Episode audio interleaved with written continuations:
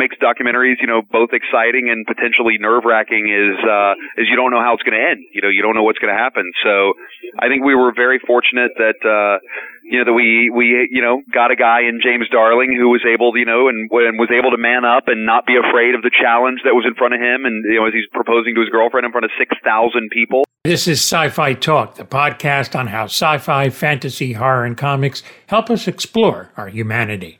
Filmmaker Morgan Spurlock, who's known for his film Supersize Me, had an interesting film called Comic Con 4, A Fan's Hope. Besides talking to celebrities that were there at the convention at the time he filmed it, the main focus of the film is profiling several fans and their reason for attending San Diego Comic Con.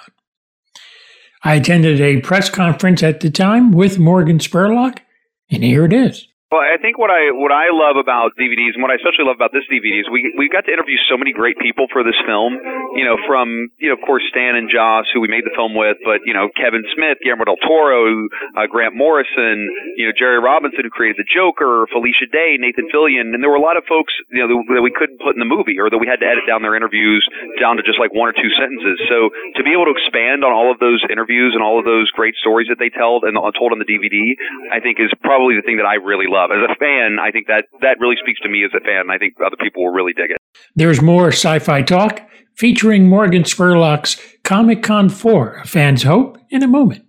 He was asked if, while you were searching for the people to profile, were you ever afraid, like this one particular guy would never propose to his girlfriend? Yeah, well, I mean, you're, you're, those things can always happen. You know, it's like uh, you never know, and that's the what makes documentaries, you know, both exciting and potentially nerve wracking. Is uh, is you don't know how it's going to end. You know, you don't know what's going to happen. So, I think we were very fortunate that uh, you know that we we you know got a guy in James Darling who was able you know and, and was able to man up and not be afraid of the challenge that was in front of him. And you know as he's proposing to his girlfriend in front of six thousand people um you know the fact that uh you know Holly Conrad was able to you know that she was actually able to win the masquerade. You know it's like that was epic. Who who would have you know thought that she would have been able to to pull that off? Um you know, I think that we just uh, when you when you cast a film like this, you know, it is a crapshoot. And you know, the one thing that we wanted to make sure we did is we wanted to make sure we we found characters or got characters that we were following that had real stakes. You know, people that were really going there with a, a, a very distinct sense of purpose. Um, and you know, and we did. We got you know people who you know were really going there for some specific reason. You know, how, you know Eric and Skip who are trying to break into the comic book business. You know, those are those are great stories. Um, but not knowing how it's going to work out is is part of the gamble. But I think we were we were really, really really fortunate with the casting. As far as what, what, you learned from uh, those people and what they're, you know, trying to make their dreams come true and working hard yeah. at it, what did you come away with after, uh, you know, speaking to them and seeing their story? Yeah, I mean, I think for me, when the one thing that I think comes away from when you watch Comic Con in general and, and you watch the film is I think it really does kind of shatter whatever stereotype you may have had. I mean, granted, there are people there who probably do still live at home, who probably do, do still live with their parents, but I think that is not the majority of the people who go to Comic Con. I think it is filled with very passionate people, very passionate fans, um, who actually do have lives, and this is just a great place for them either to a express their creativity or to celebrate things that they're passionate about. Um, you know, I think it, I think it really does change your view of what uh, of kind of what a, what a convention like this is really all about.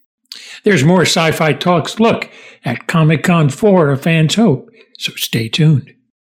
He also describes how he used VIPs to make the proposal happen. Yeah, people love to think that we somehow, you know, came in there and made things happen, which, you know, we don't do. When we I don't I don't do when we make films, you know, we don't go in and try and futz with things. We have no idea how things are going to end. Um, you know, James Darling knew a friend of a friend who at one point worked on a Kevin Smith movie and somehow got in touch with that person who got him in touch with an assistant who got him in touch with like Kevin Smith's assistant and you know, the guy did all his own legwork. I mean, it was amazing to kind of see what he was able to pull together. And they both love Kevin Smith, so he knew he wanted to propose to his girlfriend at that panel. I mean, it's it's amazing. People people pull off proposals in incredible ways. I was just talking to a guy on a phone uh, who he used to work at it was, it was it Access Hollywood or, or E or it was one of the he worked at some entertainment channel and he said what I I love the marriage proposal. He goes I love that. He goes because I proposed to my wife on a on a plane using a video that I got the stewardesses to play where he literally got all of these celebrities that he would be interviewing when he'd go out to do these field pieces. He got all the celebrities basically to talk about him. So he created this video where all these celebrities were talking about him and how great he was and what a great catch he was. And this is playing on the video screens on the airplane.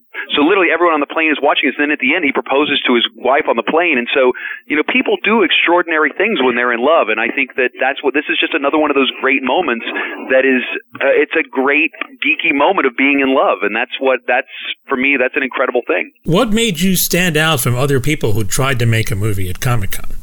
I mean, I think it had zero to do with me. I think had I gone to them by myself, they would have said absolutely not. Because I think, um, I think they were already trepidatious about me making a film. You know, am I going to make fun of? Uh, am I just going to go in and make fun of people? Am I going to just, you know, you know, pull kind of a triumph the insult comic dog and you know, and literally just like make fun, make fun of all the low hanging fruit? And I think that really the only reason the movie got made was because we partnered with Stan and Joss to make this film, kind of the old and the new guard of, of geekdom, you know, the, the, the keepers of the, of the grail. And I think that, um, had I just gone by myself, they wouldn't have done it. But because Stan and Joss both gave this film kind of their seal of approval, they believed in it. You know, they believed in the the story that I wanted to tell, which was kind of getting to the heart of why people are so passionate about Comic Con.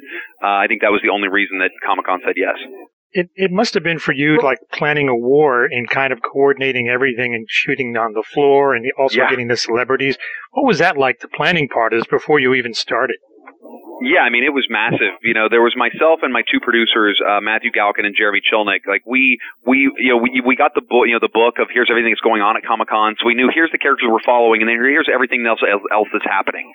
Um, here are all the people that we know are coming, and so you literally just start chasing as many things as you can, and and you have to be very strategic because we had we had 15 full crews that were there shooting, um, and at any given moment, uh, like the field producer that was with that crew could pick up a second camera. So we were usually rolling anywhere between 15 to 25 cameras cameras during during the day.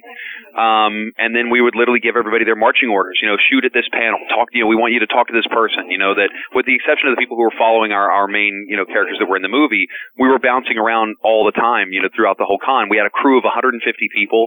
It was the biggest crew I've ever had in my life. I mean, and it was. It was literally like you were planning every morning and every night exactly where you were going to be shooting. And at some, you know, along the way, you just miss things. You know, you miss an interview or you miss a moment where somebody was doing a signing or someone was talking, and you have to let those things go because there's so much going on in that moment. You just have to, you know, continue to stay focused. Well, it's like we missed that, but how do we not miss the next one? And, uh, and it's uh, it's it's it's a lot. You know, that's a lot to cover. There's 150,000 people there, you know, over the four days, and there's so many things happening. You just you're never going to capture everything. But I think what the film does is a great job of showing, I think, the immensity of the con, of how much there is going on, and gives you just like a real slice of life of these of, of the people that go there, the passion they have, and, and why they're there.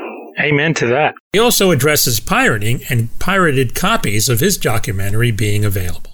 Well, as, as, a documentary filmmaker, um, I am incredibly pro piracy because ultimately, if somebody's going to download a documentary illegally and show it to anyone, God bless them for doing that.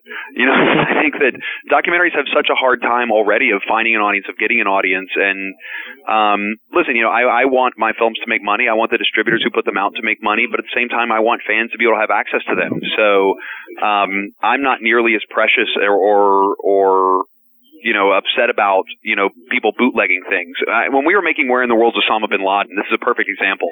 When we were making Where in the World's Osama bin Laden, we were shooting in Saudi Arabia, and a girl comes up to me on the street in the middle of Riyadh. We're shooting right in the middle of the capital. She comes up to me and she says, uh, she's this little Saudi girl. She goes, "Are you Morgan Spurlock?" She's like 12, 13 years old. I said, "Yes," and she goes, "I just have to tell you that episode of 30 Days where the the Christian guy went to live with the Muslim family was one of the most important things I've ever seen. I shared it with so many people you know, throughout Saudi Arabia thank you for making that. That wasn't there legally. That was a complete bootleg that somebody took and and and shared with that whole country. So I mean, I think there's something that that is that is very valid about that, especially if things aren't going to be able to be accessed. You know, would I want somebody to buy a DVD? Of course I would. But if someone can't, uh, do I want them to not see my film? Absolutely not. Chuck Rozanski from a-ha is definitely one of the breakout stars of the documentary. Will we see more of him in the DVD? Yeah, there's there's a little bit more Chuck that's on there. Um, you know, there's uh, there's more of all of you know all the characters that are in the film. There's um, you know, I, I love Chuck. I think Chuck is such a such is Chuck is such a breakout star, and I I, would love to do more with Chuck. Like I I would love to have Chuck in a. I want Chuck to have his own TV series. Like like the whole story of Mile High and the fact that he's keeping that place going, you know, and and has expanded. He he moved into a new facility that's now sixty thousand square feet. I mean, the guy is the guy is a machine, and I think he's there's something really inspirational about about Chuck because he is someone who will always find a way. He'll always find a way to do it, and he ended up selling the Red Raven last fall um, he said, you know what? He goes, well, I'm gonna I'm gonna finally sell this thing. And I think he ended up getting a hundred grand for it. Um, so the guy's a guy's a smart cookie.